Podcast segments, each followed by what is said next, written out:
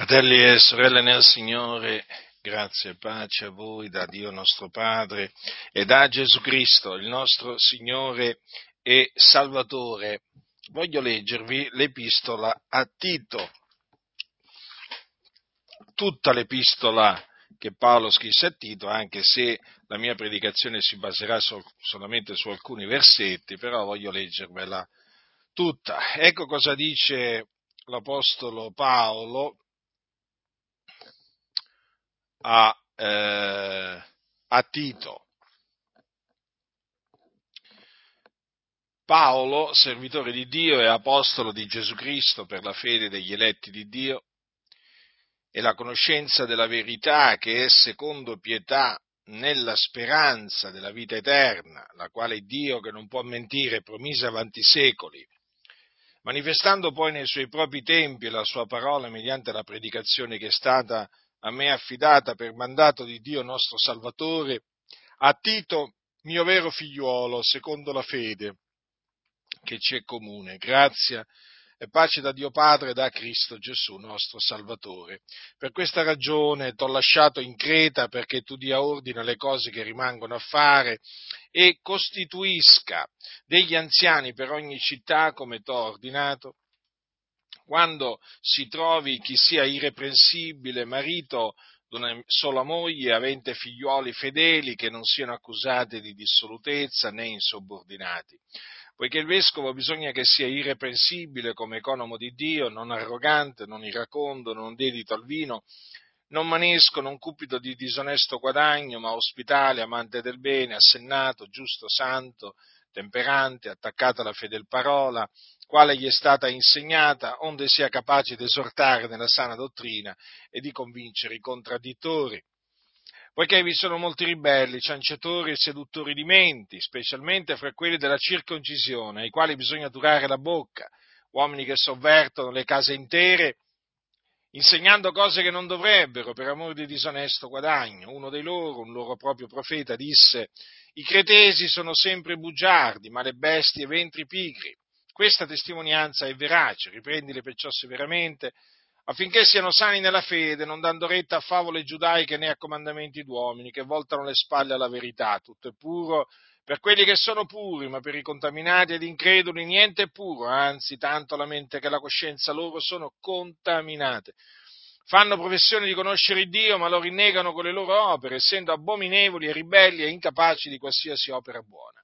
Ma tu esponi le cose che si convengono alla sana dottrina, che i vecchi siano sobri, gravi, assennati, sani nella fede, nell'amore e nella pazienza, che le donne attempate abbiano parimenti un portamento convenevole a santità, non siano maldicenti né dediti a molto vino, siano maestre di ciò che è buono, onde insegnano alle giovani ad amare i mariti, ad amare i figlioli, ad essere assennate, caste, date ai lavori domestici, buone soggette ai loro mariti, affinché la parola di Dio non sia bestemmiata. Esorta parimenti i giovani ad essere assennati, dando te stessi in ogni cosa come esempio di opere buone, mostrando nell'insegnamento purità incorrotta, gravità, parlar sano, irreprensibile, onde l'avversario resti confuso, non avendo nulla di male da dire di noi. Esorta i servi ad essere sottomessi ai loro padroni, a compiacerli in ogni cosa, a non contraddirli, a non frodarli, ma a mostrare sempre lealtà perfetta, onde onorino la dottrina di Dio, nostro Salvatore, in ogni cosa. Poiché la grazia di Dio, salutare per tutti gli uomini, è apparsa e ci ammaestra a rinunziare all'impietà e alle mondane concupiscenze per vivere in questo mondo temperatamente, giustamente e piamente, aspettando la beata speranza e l'apparizione della gloria del nostro grande Dio e Salvatore Cristo Gesù, il quale ha dato se stesso per noi affinché di riscattarci da ogni iniquità e di purificarsi un popolo suo proprio, zelante nelle opere buone. Insegna queste cose ed esorta e riprendi con ogni autorità. Niuno disprezzi.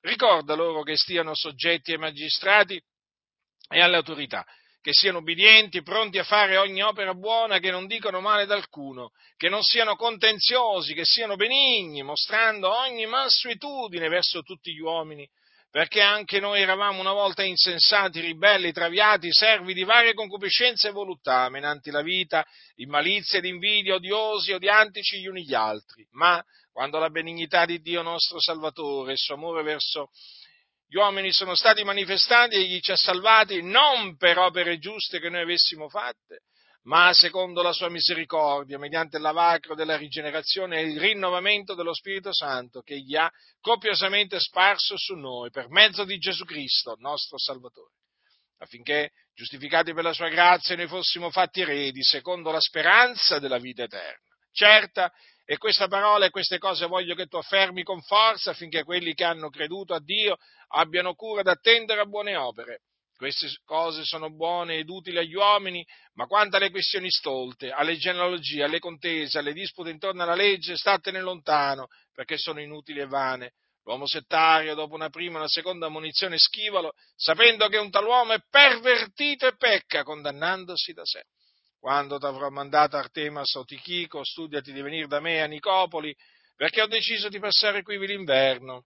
Provvedi con cura il viaggio di Zene, legista ed Apollo affinché nulla manchi loro, ed imparino anche i nostri ad attendere a buone opere, per provvedere alle necessità, onde non stiano senza portare frutto. Tutti quelli che sono meco ti salutano, saluta quelli che ci amano in fede. La grazia sia con tutti voi. Dunque, l'Apostolo Paolo dice a Tito, ricorda loro che stiano soggetti ai magistrati e alle autorità. Dunque, è una cosa naturalmente questa che vi ricordo pure io, appunto di essere sottomessi ai magistrati e alle autorità. A tale proposito voglio farvi presente quello che l'Apostolo Paolo dice in merito ai magistrati dice così che dice quanto segue al uh, capitolo 13 di Romani, perché il magistrato è un ministro di Dio per il tuo bene.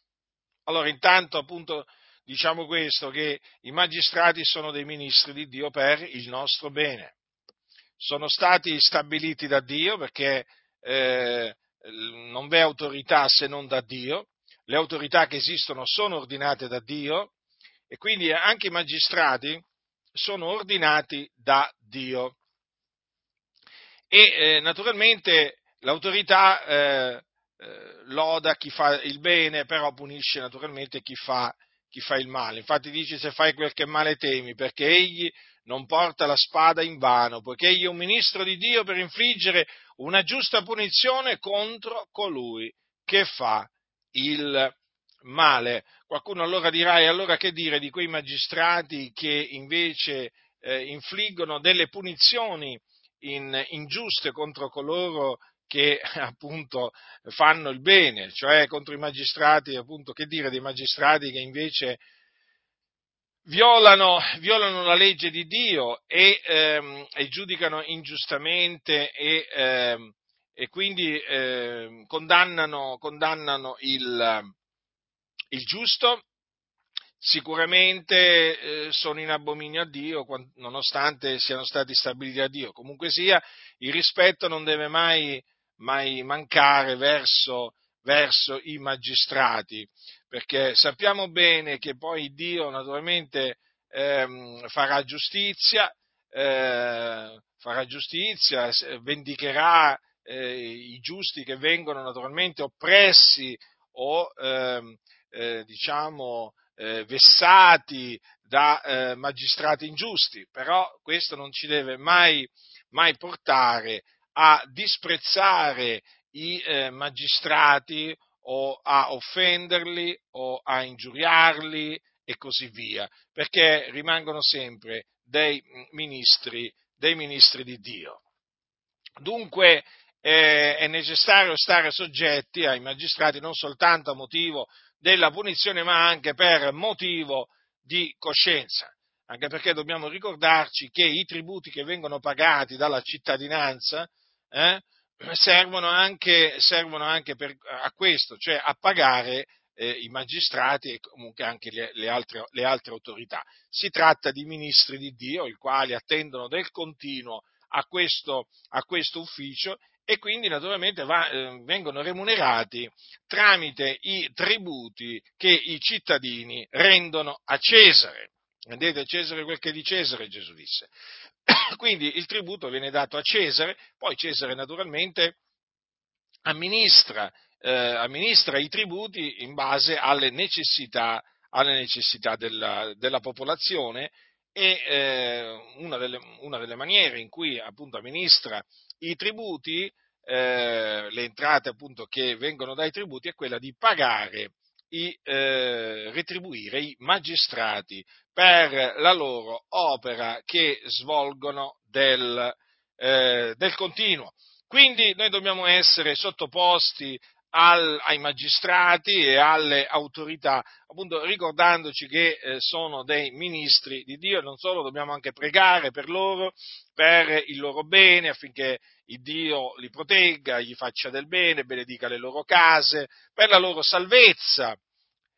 Eh, dobbiamo pregare affinché dia, eh, Dio dia loro sapienza per eh, ministrare la giustizia, per governare, è giusto che sia così, perché naturalmente dal, eh, dall'operare buono dei magistrati e delle autorità noi come appunto eh, diciamo cittadini eh, di, questa, di, questa, nazione ne avremo del, ne avremo del bene. Poi dice anche che siano ubbidienti, eh, appunto proprio per questo, perché bisogna ubbidire, bisogna ubbidire alle, alle autorità stabilite, stabilite da Dio, pronti a fare ogni opera buona. Vedete, ogni opera buona, le opere buone sono di svariato, di svariato genere, eh, ci sono varie categorie di opere buone e eh, come, come credenti dobbiamo essere pronti a fare ogni opera buona perché il Signore Gesù ehm, ha dato se stesso per noi affinché di riscattarci da ogni iniquità e di purificarsi un, suo, un popolo suo proprio zelante nelle opere buone. Eh? Quindi i santi devono avere cura d'attendere a buone, a buone opere per portare frutto alla gloria eh, di Dio. Poi dice che non dicono male ad alcuno, quindi non bisogna essere maldicenti, Mm? Sapete che la maldicenza è molto, è molto diffusa in ambito, in ambito diciamo, delle chiese, cioè, ci sono persone che eh, prendono piacere a parlare male, eh, parlare male anche, anche, delle autorità, eh? anche parlare male delle autorità, offenderle, insultarle, inventarsi proprio pers- contro le persone ogni sorta di maldicenza, ogni sorta di, ehm, di falsa, di falsa testimonianza. I maldicenti sono una realtà, esistono, si presentano, si presentano, spesso anche come cristiani evangelici, come fratelli, esistono. Naturalmente una volta che vengono che vengono scoperti devono essere tolti di mezzo dall'assemblea dei santi perché non ci dobbiamo mettere con qualcuno che chiamandosi fratello sia un maldicente, maldicenti sono bugiardi, sono oltraggiatori, eh, sono persone che amano e praticano la menzogna con cui appunto la Chiesa dei santi non deve avere niente a che fare, il loro parlare è un parlare maligno, è un parlare distruttivo, è un parlare ingiusto, è un parlare diabolico. E chi ci è passato sa che cosa sto dicendo. Che non dicono male ad alcuno, quindi, eh? Quindi eh, dobbiamo essere sempre, diciamo, giusti nel parlare e non dobbiamo attestare eh, il falso contro il prossimo, eh? Come invece, come invece fanno tanti a cui piace proprio attestare il falso contro il, eh, contro il loro prossimo. Eh? Si inventano veramente accuse false, proprio si inventano qualsiasi, qualsiasi diavoleria eh, contro, contro Tizio, Caio, mossi dall'invidia, dall'odio, che hanno dentro il loro cuore di cui sono, di cui sono pieni comunque sia, poi alla fine le loro menzogne vengono scoperte, vengono smascherate quindi poi alla fine eh, i santi, i santi eh, sanno come poi, diciamo, eh, agire nei confronti, nei confronti di questi amanti e praticatori della menzogna che non pensano ad altro che a parlare male, eh, a parlare male del prossimo, eh, e naturalmente anche eh, di chi gli ha fatto del bene, sono veramente coloro che contraccambiano il bene che hanno ricevuto lo contraccambiano con male, è il punto, tra il male, tra il male con cui contraccambiano il, il, il bene ricevuto c'è la maldicenza, attestazione del falso, falsità di ogni genere, menzogne di ogni genere. Io veramente talvolta, talvolta pensando a queste persone penso, penso a, alle notti che, che, che, che passano, eh? le notti con la coscienza contaminata, eh, nera come la pece, con la coscienza che li accusa, li riprende, li condanna del, del continuo. Penso agli incubi che hanno, eh? penso alla paura nella quale vivono, perché sono persone la cui coscienza li riprende, il cui cuore li condanna. Eh? Perché sono persone malvagie, malvagie, sì, proprio così, malvagie.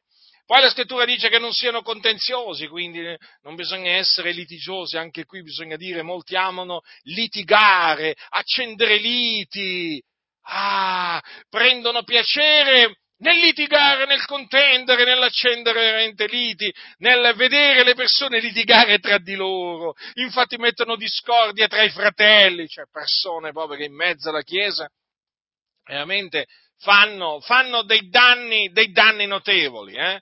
costoro, lo ripeto, lo ripeto, sono maldicenti, sono, sono, persone che amano e praticano la menzogna e ripeto, una volta che vengono scoperti devono essere allontanati immediatamente, cacciati via, estromessi, tolti di mezzo. Non bisogna avere niente a che fare con i bugiardi, i bugiardi, eh? I bugiardi sono persone anche contenziose, litigiose, stanno sempre a litigare, stanno sempre a fomentare liti di tutti i generi, a provocare, non, ma d'altronde sono senza pace queste persone, senza pace e la vogliono togliere a chi ce l'ha la pace. Eh? E allora dice che non siano contenziosi, quindi fratelli del Signore non dobbiamo essere litigiosi, eh? dobbiamo starcene tranquilli.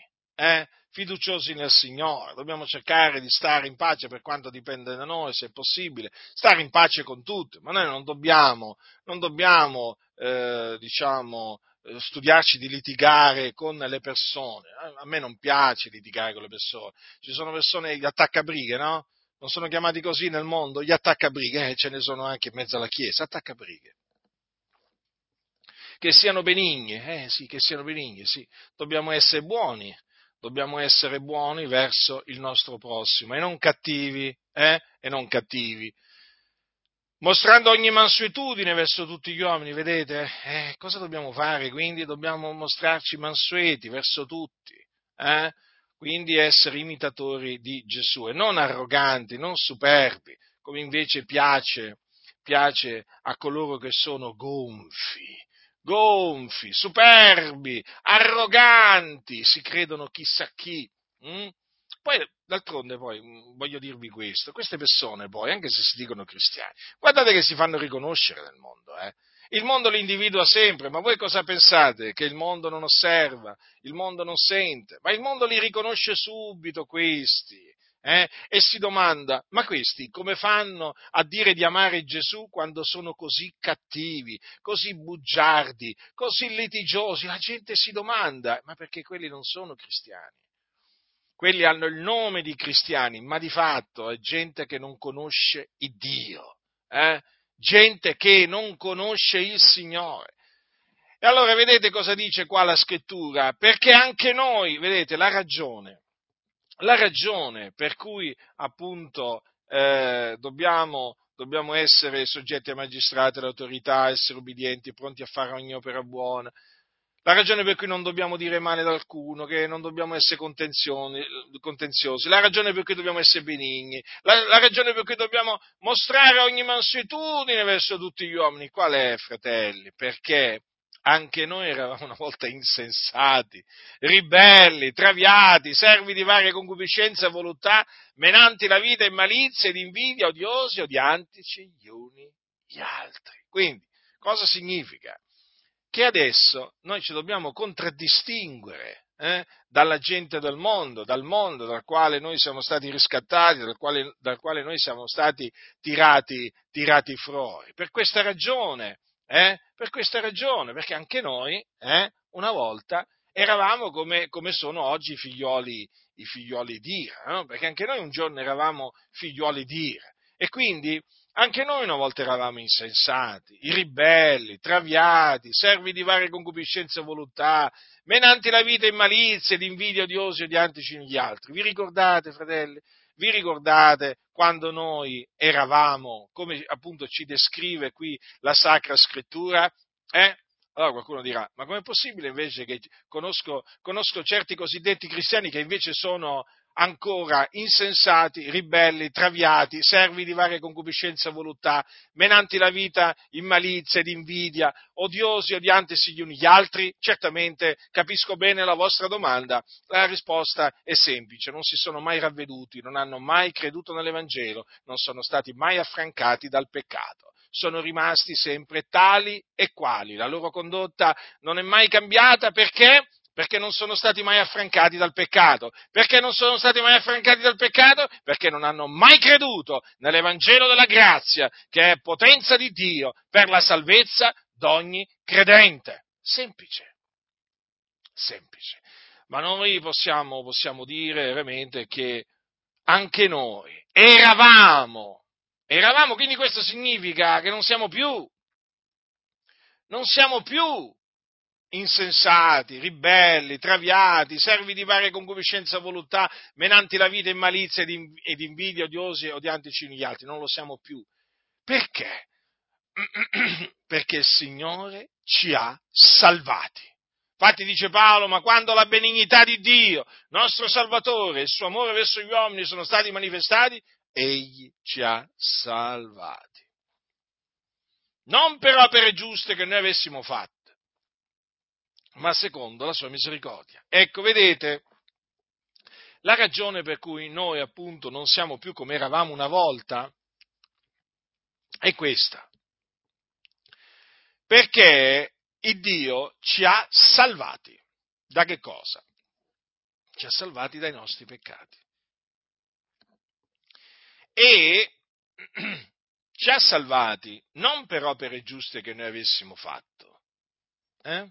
Quindi non siamo stati salvati per opere, siamo stati salvati invece per grazia. Come dice l'Apostolo Paolo ai santi di, Efedo, di Efeso, gli è per grazia che voi siete stati salvati mediante la fede, ciò non viene da voi, è il dono di Dio non è in virtù d'opere, affinché niuno si glori. Vedete dunque è confermato che noi siamo stati salvati per grazia, mediante la fede, non per opere giuste che noi avessimo fatto. Perché? non per opere giuste, perché non in virtù d'opere, affinché nessuno di noi si gloriasse. Perché, vedete, se la salvezza fosse per opere, allora chi la riceve si glorierebbe, hm? si vanterebbe nel cospetto di Dio. Ma il Signore, per togliere ogni vanto all'uomo, eh, ha decretato che la salvezza sia per grazia, mediante la fede. Vi ricordate quando il carceriere a Filippi chiese a Paolo e a Sila, Signori, che devo fare io per essere salvato? Quale fu la risposta? Quale fu la risposta? La risposta fu questa, eh, la vogliamo sempre ricordare la gloria di Dio per celebrare la grazia, la grazia di Dio. Credi nel Signore Gesù e sarai salvato tu e la casa tua. Vedete? La salvezza è per grazia, mediante la fede, senza le opere della legge, affinché nessuno, nessuno si glori. E naturalmente questa, questa, così grande, questa così grande salvezza che noi abbiamo ottenuto, abbiamo ottenuto grazie a ciò che Cristo Gesù, il Figlio di Dio, ha compiuto nella pienezza dei tempi per noi, morendo sulla croce per i nostri peccati, secondo le scritture, poi venendo seppellito e poi risuscitando dai, dai morti il terzo giorno, secondo le scritture, apparendo poi ai suoi discepoli, ai, a coloro che erano stati scelti da Dio innanzi come testimoni. Eh?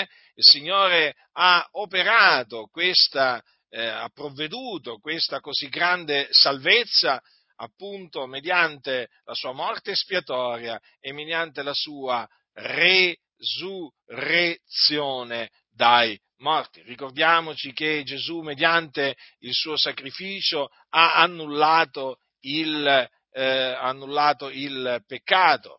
E ricordiamoci quello che dice, ricordiamoci sempre di quello che dice l'Apostolo Paolo, che il nostro vecchio uomo è stato crocifisso con lui affinché il corpo del peccato fosse annullato, onde noi non serviamo più al peccato, poiché colui che è morto è affrancato dal peccato. È stato necessario quindi che Gesù Cristo morisse sulla croce per i nostri peccati affinché annullasse, annullasse il corpo del peccato, affinché noi fossimo quindi liberati dalla schiavitù del peccato e potessimo diventare servi della giustizia, perché quando parliamo della salvezza, ricordatevi che parliamo della salvezza dal peccato, ma poi parliamo anche del servire la giustizia.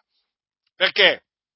Perché da un lato siamo stati liberati dal, eh, dal peccato che ci signoreggiava, però dall'altro noi adesso siamo eh, servi della giustizia e quindi dobbiamo servire la giustizia, siamo schiavi della giustizia e in quanto servi della giustizia dobbiamo prestare le nostre membra non più a servizio dell'iniquità, come facevamo una volta, ma dobbiamo prestare le nostre membra al servizio della giustizia. Questa è la ragione per cui dobbiamo, ehm, dobbiamo rinunziare all'empietà, alle mondane concupiscenze, per vivere in questo mondo temperatamente, giustamente e piamente. Questa è la ragione a cui perché per cui dobbiamo attendere, attendere a, a, a, buone, a, buone, opere, eh? e quindi dobbiamo essere pronti a fare ogni opera buona, questa è la ragione per cui dobbiamo essere ubbidienti eh? e così via, eh? perché le nostre membra adesso sono membra di Cristo e noi dobbiamo mettere le nostre membra al servizio della giustizia. Quindi quando, quando, diciamo che siamo stati salvati per grazia mediante la fede, non è che intendiamo dire che siamo stati salvati dal peccato per fare quello che vogliamo noi, no siamo stati salvati dal peccato per eh, servire la giustizia. Cosa dice l'Apostolo Pietro nella sua, nella sua eh, prima epistola?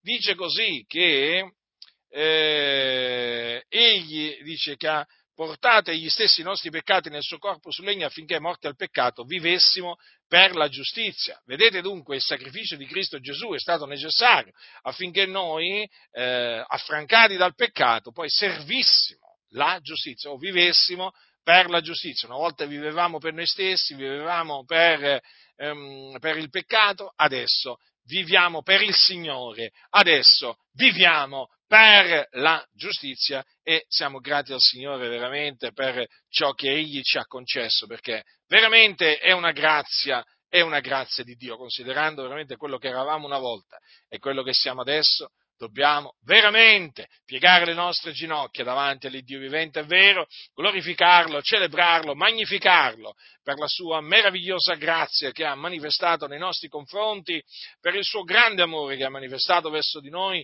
salvandoci, liberandoci dai nostri peccati, per grazia. Mm? Quindi non per opere giuste che noi avessimo fatto. Eh? Quindi questo naturalmente toglie ogni vanto. Eh? Il vanto è tolto. Per qual legge delle opere? No, ma per la legge, la legge della fede. Eh? Noi predichiamo la legge della fede, non la legge delle opere. E mediante la legge, eh, in virtù della legge della fede, eh, quest, il vanto è tolto. Cioè, perché noi siamo stati appunto salvati gratuitamente per grazia mediante la fede. Come dice qui l'Apostolo Paolo, ma secondo la sua misericordia. Vedete? Quindi, non per opere giuste che noi avessimo fatto, ma secondo la sua misericordia. Misericordia ci è stata fatta. Non eravamo meglio degli altri, eh? Eravamo come gli altri noi, eh? eravamo figlioli di ira per natura come gli altri, ma il Signore ci ha fatto misericordia. Eh? Ci ha fatto misericordia. Perché ci ha fatto misericordia il Signore? Perché ha voluto farci misericordia. Non perché noi abbiamo voluto, eh, diciamo, ottenere misericordia, ma perché Lui ha voluto farci misericordia. Come dice l'Apostolo Paolo, egli fa misericordia a chi vuole. Ecco, e noi siamo appunto tra coloro a cui Dio ha voluto fare misericordia. D'altronde, cosa disse il Dio al suo servo Mosè? Farò grazia a chi vorrò far grazia. Mm? E chi può resistere alla sua volontà? Eh? Chi può resistere alla sua volontà? E chi, e chi, può dire al Signore, Signore, tu hai fatto male, ma che fai? No, ma tu avresti dovuto fare così. Ma chi? Chi? Chi è stato il suo consigliere? Chi ha conosciuto la mente del Signore da poterla ammaestrare? Il Signore, fratelli, ci ha voluto fare misericordia. Noi non abbiamo veramente nulla di che gloriarci di noi stessi. Noi, noi ci gloriamo nel Signore, eh? noi infatti glorifichiamo il Signore per la misericordia che Egli ha voluto farci. Non è che c'è appunto ingiustizia eh, alcuna nel Signore, eh? perché la scrittura dice che egli fa misericordia a chi vuole e indura a chi vuole. Non dipende dunque né da chi vuole né da chi corre, ma da Dio che fa misericordia. Vedete? Mm?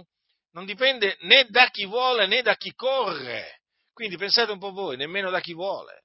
E allora da chi è che dipende? Dipende appunto dalla volontà di colui che chiama il peccatore a ravvedimento. Eh? Dipende appunto dalla volontà, dalla volontà di Dio e eh, quindi noi veramente possiamo, possiamo, dire che il Signore ha voluto, ha voluto far, farci grazia secondo il beneplacito della sua, della sua volontà e il Signore ancora oggi continua a salvare quelli che Lui vuole salvare, che sono appunto gli eletti.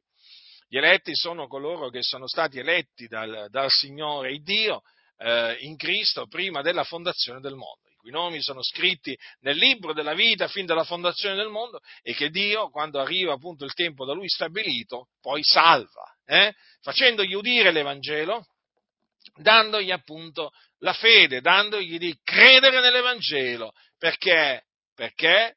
Perché l'Evangelo è potenza di Dio per la salvezza di ognuno che crede, del giudeo prima e poi del greco, poiché in esso la giustizia di Dio è rivelata da fede a fede. Secondo che è scritto, ma giusto vivrà per fede. Quindi, siccome che l'Evangelo è indispensabile per ottenere questa eh, salvezza, la salvezza di Dio, allora il Signore naturalmente poi fa ascoltare, eh, fa ascoltare l'Evangelo a chi lui ha eletto a salvezza e naturalmente poi gli apre eh, il cuore, gli apre il cuore eh, affinché gli presti attenzione a ciò che gli viene predicato, gli dà di credere nell'Evangelo e quindi di sperimentare la salvezza per grazia mediante la fede. E tutti noi appunto possiamo testimoniare eh, di avere udito l'Evangelo, di avere creduto nell'Evangelo e appunto di essere eh, stati salvati mediante l'Evangelo. Vi dirò anche che noi siamo tuttora salvati mediante l'Evangelo, eh? tuttora sì, proprio in questo preciso momento noi siamo salvati mediante l'Evangelo. Ricordatevi sempre di tenere l'Evangelo davanti ai vostri occhi, eh? ma soprattutto nel vostro cuore, quindi di ritenerlo così come vi è stato insegnato, perché è l'Evangelo della vostra salvazione. Fratelli nel Signore, fuori dall'Evangelo non c'è, non c'è salvezza. Hm? Fuori dell'Evangelo di Cristo Gesù non c'è alcuna salvezza, perché non c'è salvezza all'infuori, all'infuori di Gesù Cristo. Ricordatevelo questo sempre, quindi rimanete attaccati all'Evangelo se qualcuno vi viene ad annunziare un altro Evangelo, rigettatelo, non mettetevi a tollerarlo, eh? rigettatelo, allontanatevi da lui. Eh? Se qualcuno vuole sovvertire l'Evangelo, ammonitelo e allontanatevi da lui. Sono molti oggi quelli che predicano un altro Evangelo, sono molti quelli che oggi vogliono sovvertire l'Evangelo di Cristo Gesù, L'Evangelo infatti è sotto attacco del continuo perché il diavolo continuamente attacca l'Evangelo. Eh? Non pensate che il diavolo vada in vacanza eh? o si dimentichi, eh? si dimentichi dell'Evangelo. No, no, no, no, no, no. L'Evangelo è sempre il bersaglio, eh? il bersaglio eh, primario eh, appunto del, eh, del, diavolo, perché il diavolo sa che l'Evangelo è potenza di Dio per la salvezza di ogni credente e sappia, è, è, evidente che se l'Evangelo è scomparso da molti, pubblici, da molti pulpiti, eh, eh, qual è la ragione? Perché il diavolo con la sua astuzia è riuscito a toglierlo a toglierlo, a sostituirlo con un altro Evangelo. Infatti, nella maggior parte dei casi oggi voi sentite predicare un altro Evangelo, un Vangelo diverso da quello appunto che predicavano gli apostoli. Eh?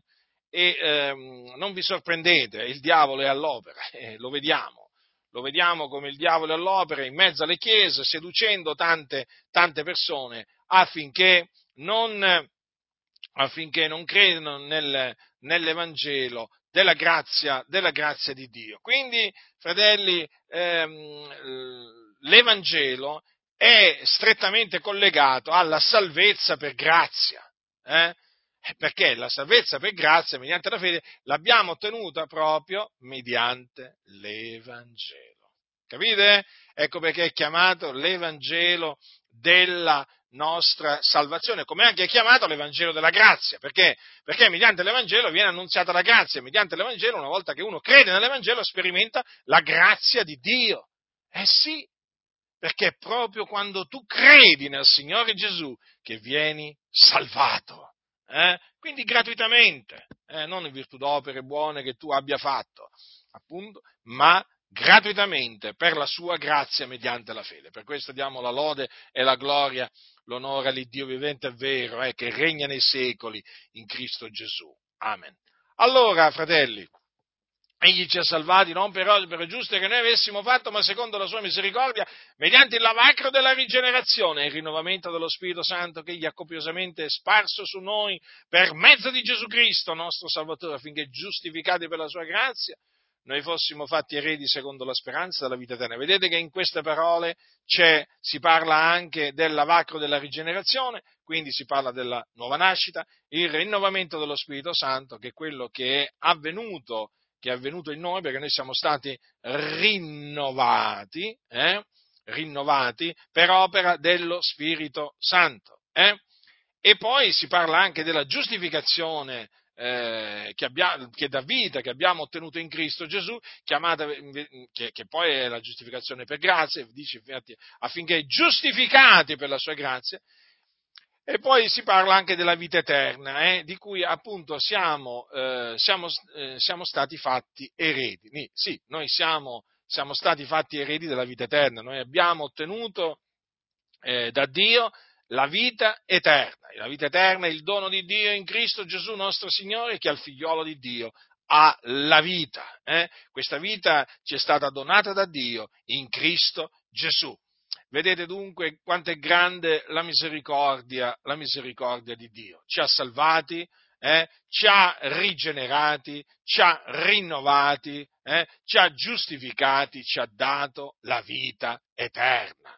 Ma che diremo davanti a queste cose, fratelli nel Signore? Che diremo? Che Dio veramente è stato, è stato buono, è stato benigno verso di noi ci amati di un grande amore. Infatti vedete cosa dice Paolo? Ma quando la benignità di Dio, nostro Salvatore, e il suo amore verso gli uomini sono stati manifestati, vedete? E noi abbiamo veramente visto la benignità di Dio manifestata nei nostri confronti, il suo amore manifestato nei nostri confronti eh? è per quello che ci sentiamo sempre riconoscenti, eh? riconoscenti al, al, Signore, per la sua grande benignità, per il suo grande amore nei nostri, nei nostri confronti.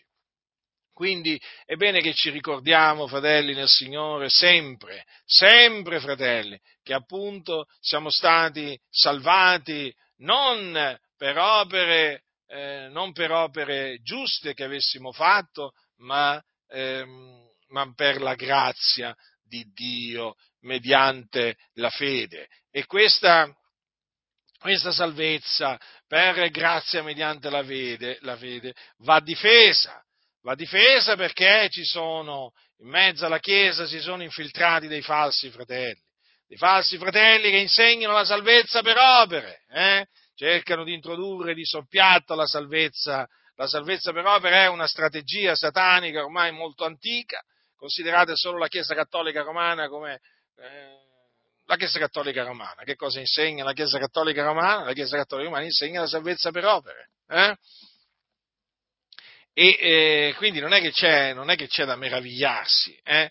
eh la salvezza per grazia mediante la fede è sempre stata ehm, oggetto degli attacchi del, eh, del diavolo perché come vi ho detto, vi ho detto anche l'Evangelo è naturalmente il bersaglio, il bersaglio principale. Perché? Perché praticamente la salvezza, la salvezza per grazia è legata, è legata all'Evangelo. Eh? Quindi alla fine il diavolo attacca sia l'Evangelo eh? e naturalmente attaccando l'Evangelo che cosa fa? Attacca la salvezza per grazia mediante la fede. E vi posso assicurare che i falsi fratelli detestano l'Evangelo. I falsi fratelli detestano i ministri dell'Evangelo. Gli hanno dichiarato guerra, li odiano, li disprezzano. Sappiate questo, sappiatelo, fratelli nel Signore.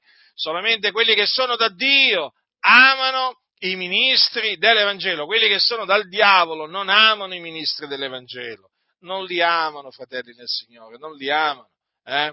Eppure i ministri dell'Evangelo sono tali perché sono stati costituiti da Dio, ma quindi non riconoscono l'ordine stabilito da Dio.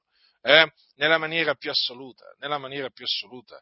Loro non riconoscono l'opera di Dio, non riconoscono la guida di Dio, la provvidenza di Dio, la potenza di Dio, la sapienza di Dio. No, Niente, niente di tutto questo. Infatti i ministri dell'Evangelo sono veramente attaccati, odiati, disprezzati dai servi del diavolo, dai figlioli del diavolo, che abbondano anche nelle, nelle denominazioni evangeliche, si presentano come cristiani, come fratelli, pace fratello, pace, pace qua, pace là.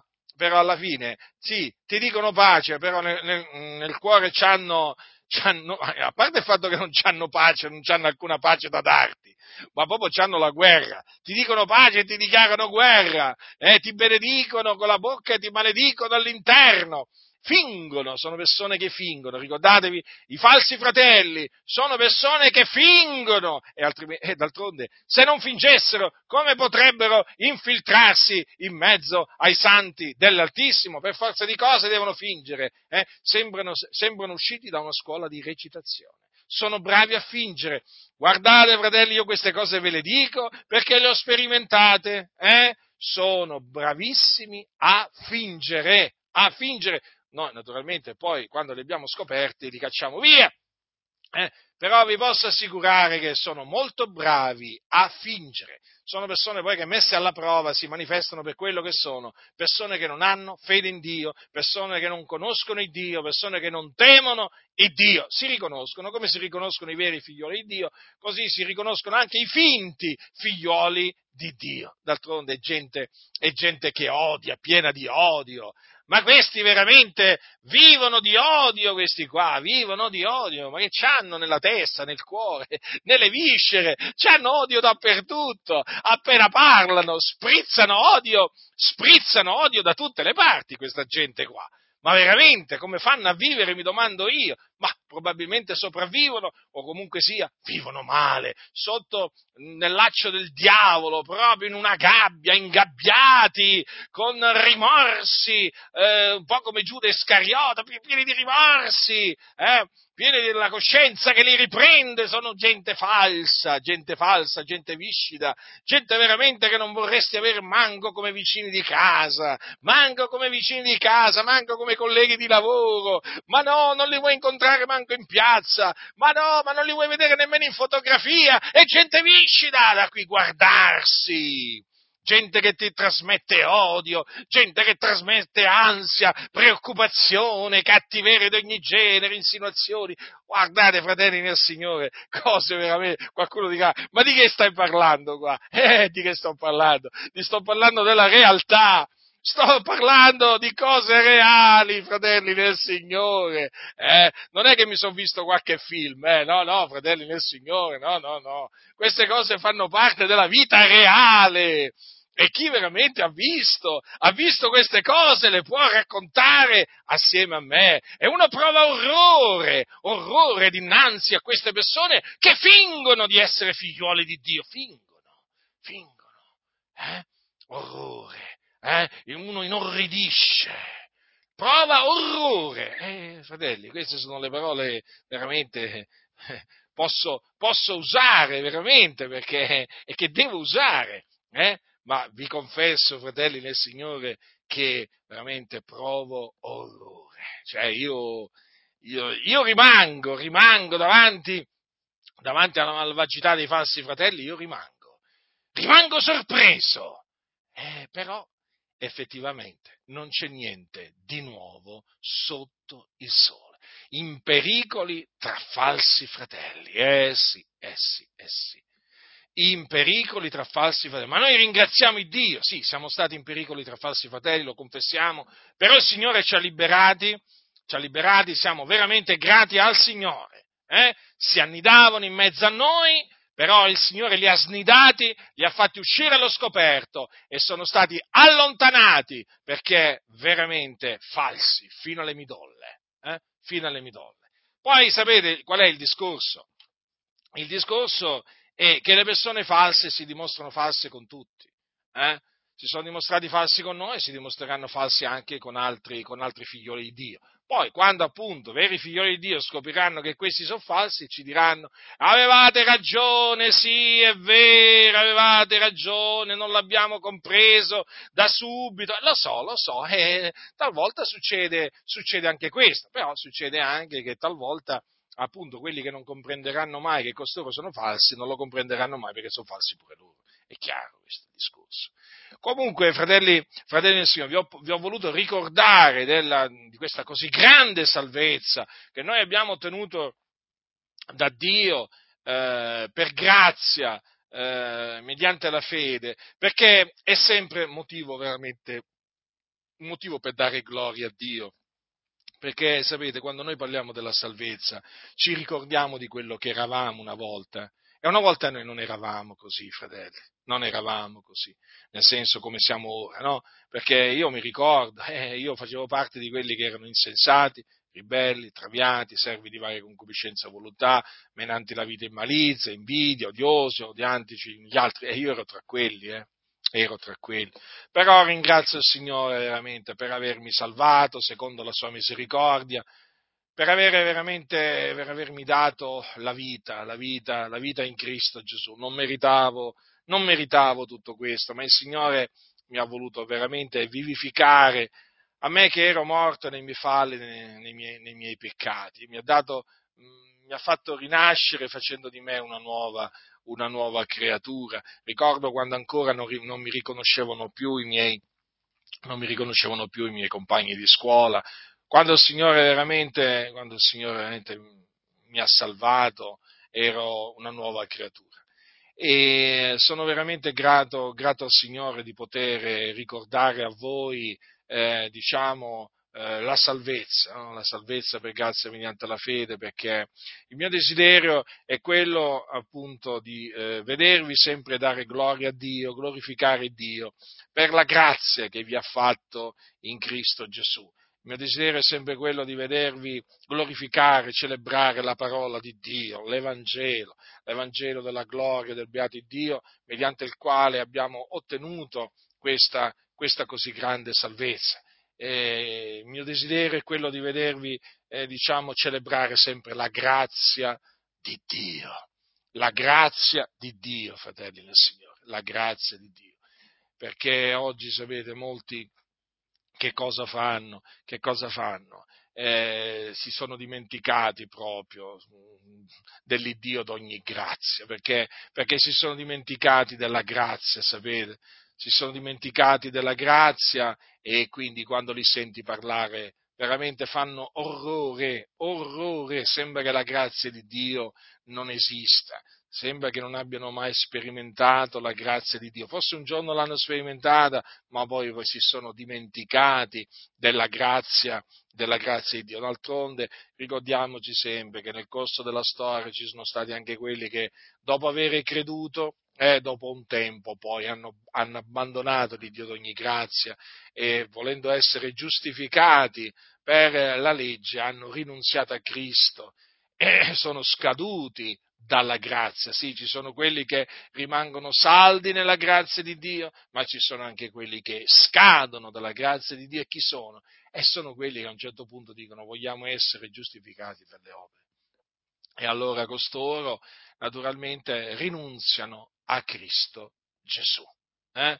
Rinunziano a Cristo Gesù e scadono dalla grazia. E chiaramente poi tra quelli che rimangono saldi nella grazia e coloro che scadono dalla grazia è chiaro che è impossibile che ci sia, che ci sia comunione. Quindi da un lato ci sono quelli che hanno abbandonato il Dio, d'ogni grazia, che quindi avevano un giorno sperimentato la grazia di Dio e poi mm, si sono messi a voler essere giustificati eh, per, eh, per, la legge e quindi hanno rinunziato a Cristo, sono scaduti dalla grazia, dall'altro, dall'altro ci sono quelli proprio che non hanno mai creduto nell'Evangelo, nell'Evangelo della grazia. E sì, ci sono anche quelli che hanno fatto, fin, hanno fatto, finta, di, eh, hanno fatto finta di credere. Eh?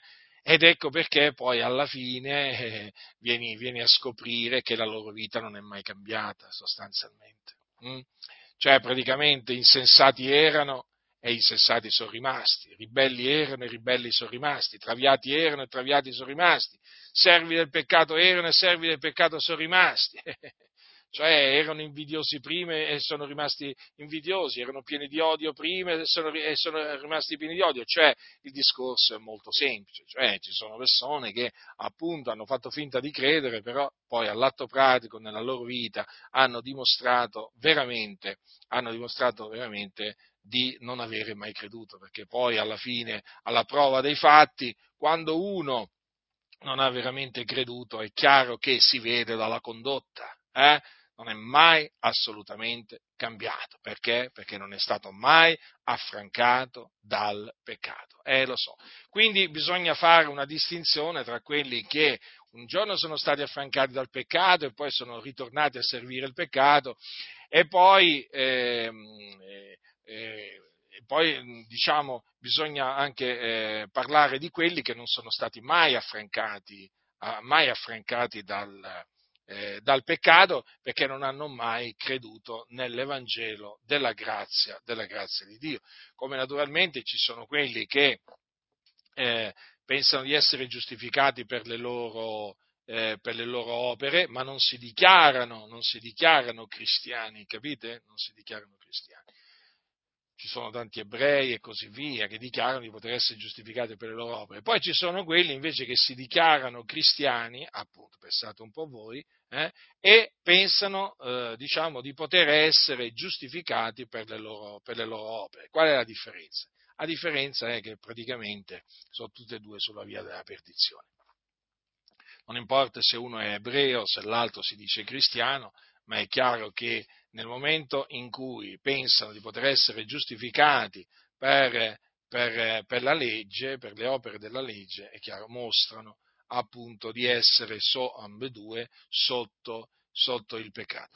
E appunto non dovete mai dimenticarvi, appunto lo voglio, lo voglio ribadire, di quelli che un giorno hanno iniziato per lo spirito e poi come i Galati però poi rimangono, rimangono ammaliati, eh? sì sì, proprio così, rimangono proprio ammala, am, ammaliati, hm?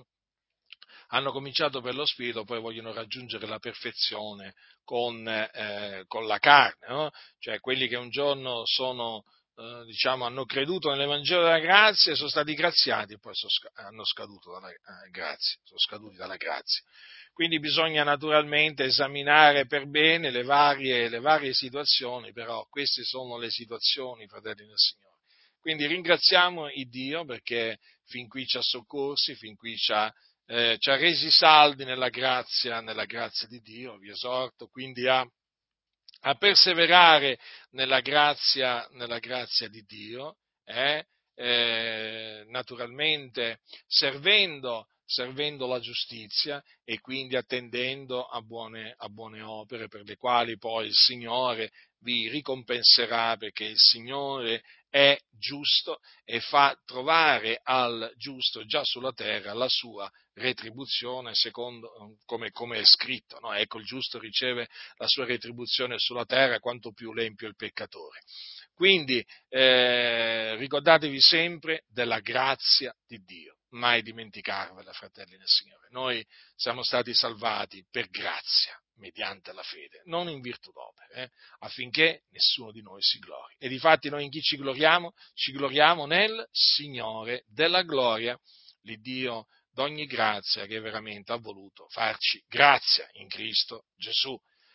La grazia del Signore nostro Gesù Cristo sia con tutti coloro che lo amano con purità incorrotta. Amen.